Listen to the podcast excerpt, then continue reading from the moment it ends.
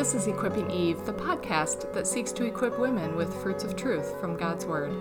In his second letter to the Corinthians, the Apostle Paul wrote, But I am afraid that as the serpent deceived Eve by his craftiness, your minds will be led astray from the simplicity and purity of devotion to Christ. A sincere and pure devotion to Christ begins by being grounded in His Word. So let's open our Bibles, ladies, and prepare to feast on the truth God has given us.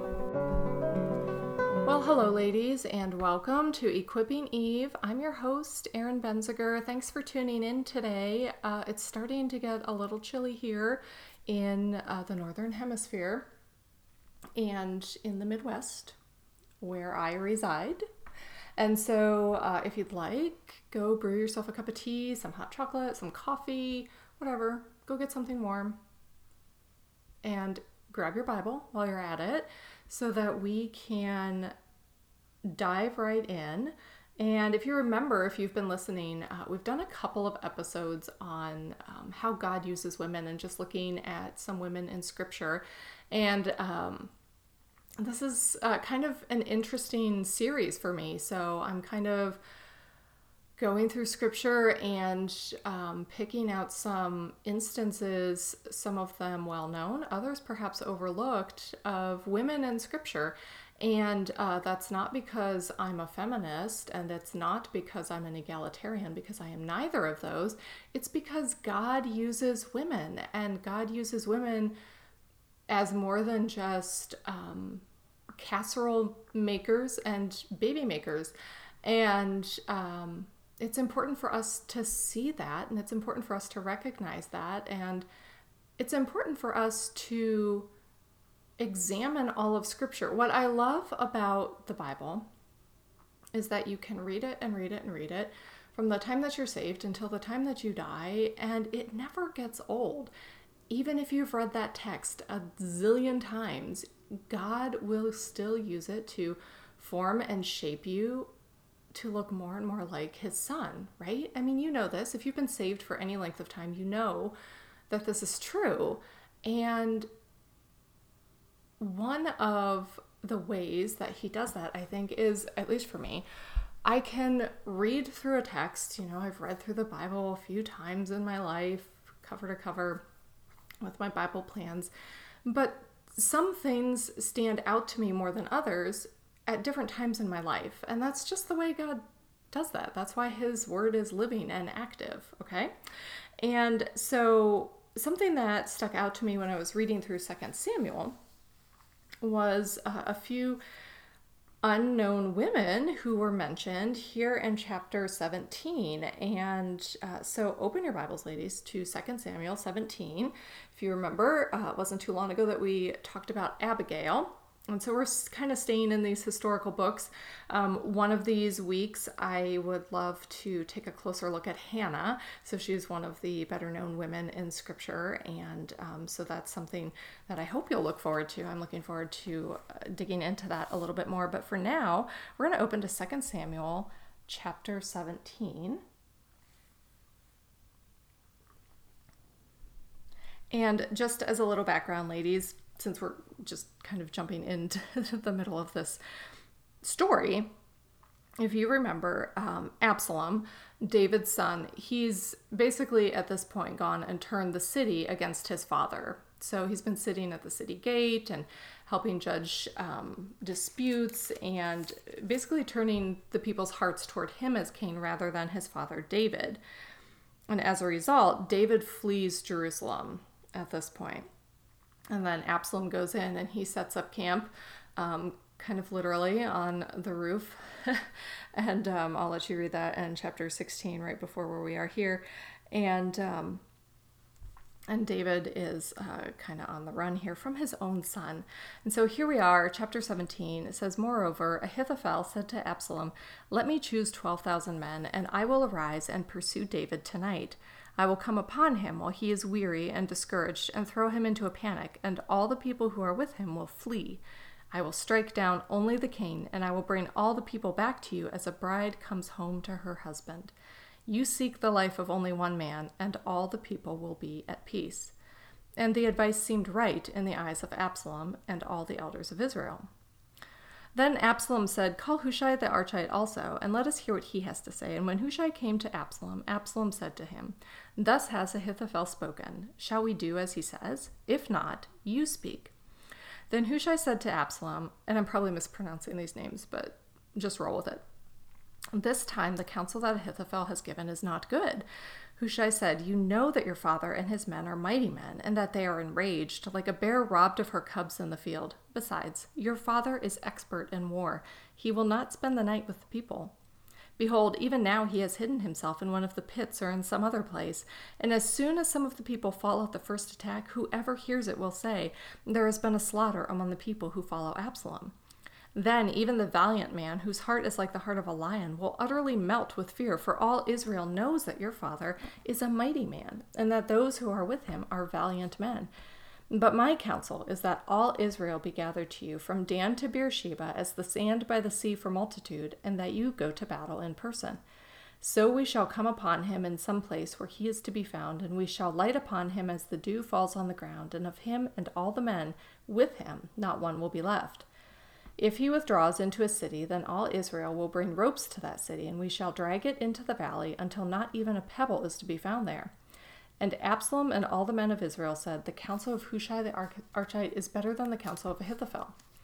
For the Lord had ordained to defeat the good counsel of Ahithophel, so that the Lord might bring harm upon Absalom.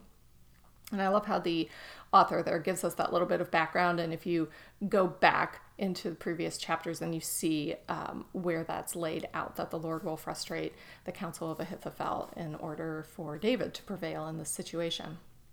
And you're wondering, okay, where's the women you're talking about? Verse 15. Then Hushai said to Zadok and Abiathar the priests, Thus and so did Ahithophel counsel Absalom and the elders of Israel, and thus and so have I counseled. Now therefore, now Hushai was like a spy there. He's on David's side. Now, therefore, send quickly and tell David, Do not stay tonight at the fords of the wilderness, but by all means pass over, lest the king and all the people who are with him be swallowed up. Now, Jonathan and Ahimaaz were waiting at En Rogel. A female servant was to go and tell them, and they were to go and tell King David, for they were not to be seen entering the city. But a young man saw them and told Absalom. So both of them went away quickly and came to the house of a man at Bahurim, who had a well in his courtyard, and they went down into it. And the woman took and spread a covering over the well's mouth and scattered grain on it, and nothing was known of it. When Absalom's servant came to the woman at the house, they said, Where are Ahimaaz and Jonathan? And the woman said to them, They have gone over the brook of water. And when they had sought and could not find them, they returned to Jerusalem. After they had gone, the men came up out of the well and went and told King David. They said to David, Arise and go quickly over the water, for thus and so has Ahithophel counseled against you. Then David arose, and all the people who were with him, and they crossed the Jordan. By daybreak, not one was left who had not crossed the Jordan. Okay, so did you catch the quick cameo appearances there? We have a an unnamed servant girl, and we have this woman of Bahurim. So, verse 17 a female servant. This was her job to go and tell Jonathan and Ahimaaz so that they could go give a message to King David. This this seems to be like what was happening. This was like the process. This was this was what plan they had come up with to get messages to King David. She's mentioned very briefly. She's in one verse. I get that. You cannot make a sermon out of this. You cannot um, read more into the story than is there. That's not my intent. I just think it's really interesting that they're using a woman to deliver such an important message. Now, yes, here in this particular instance, the men were spotted and so then they were followed. Okay, that's not necessarily the woman's fault. Why were they using this this unnamed servant girl? Why were they using her? Well, it wouldn't have been um, it wouldn't have been unusual for a servant girl to go to the well or something during the day. So it was it would have been kind of unassuming. It would have been very natural, and so you wouldn't suspect that some servant girl would be carrying an important message for King David. That's kind of a big deal when I look at it. Like they trusted this woman with such an important message. That's kind of cool. I don't know. I think that's pretty cool. And it's brave of her to be doing this. And then we move on. Okay, so the men are spotted and they go to the house of a man at Bahurim who had a well in his courtyard. And they go down into the well. And the woman, presumably the man's wife, took and spread a covering over the well's mouth and scattered grain on it, and nothing was known of it. When Absalom's servant came to, servants came to the woman, they said, "Well, where are Ahimaaz and Jonathan?" She's like, "Well, they've they've gone. They went that way." And she throws them off the scent, right? And when they had sought and could not find them, they returned to Jerusalem. Now, where were they seeking? Were they, did they search her house? Did they search her and her husband's farm? Or, you know, what exactly does when they had sought and could not find them, they returned to Jerusalem? What does that mean? We don't know. It doesn't actually matter. Um, but the point is, this woman was used to throw them off the scent. I think that's kind of interesting. Don't you? I do.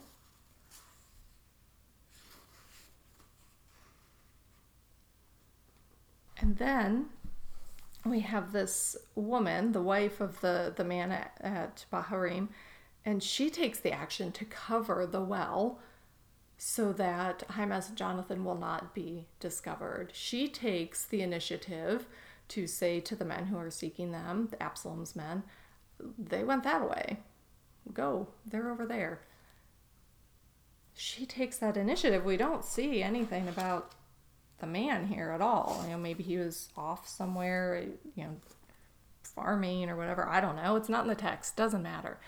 But here she again demonstrating courage and bravery out of loyalty to her king, who is God's chosen king.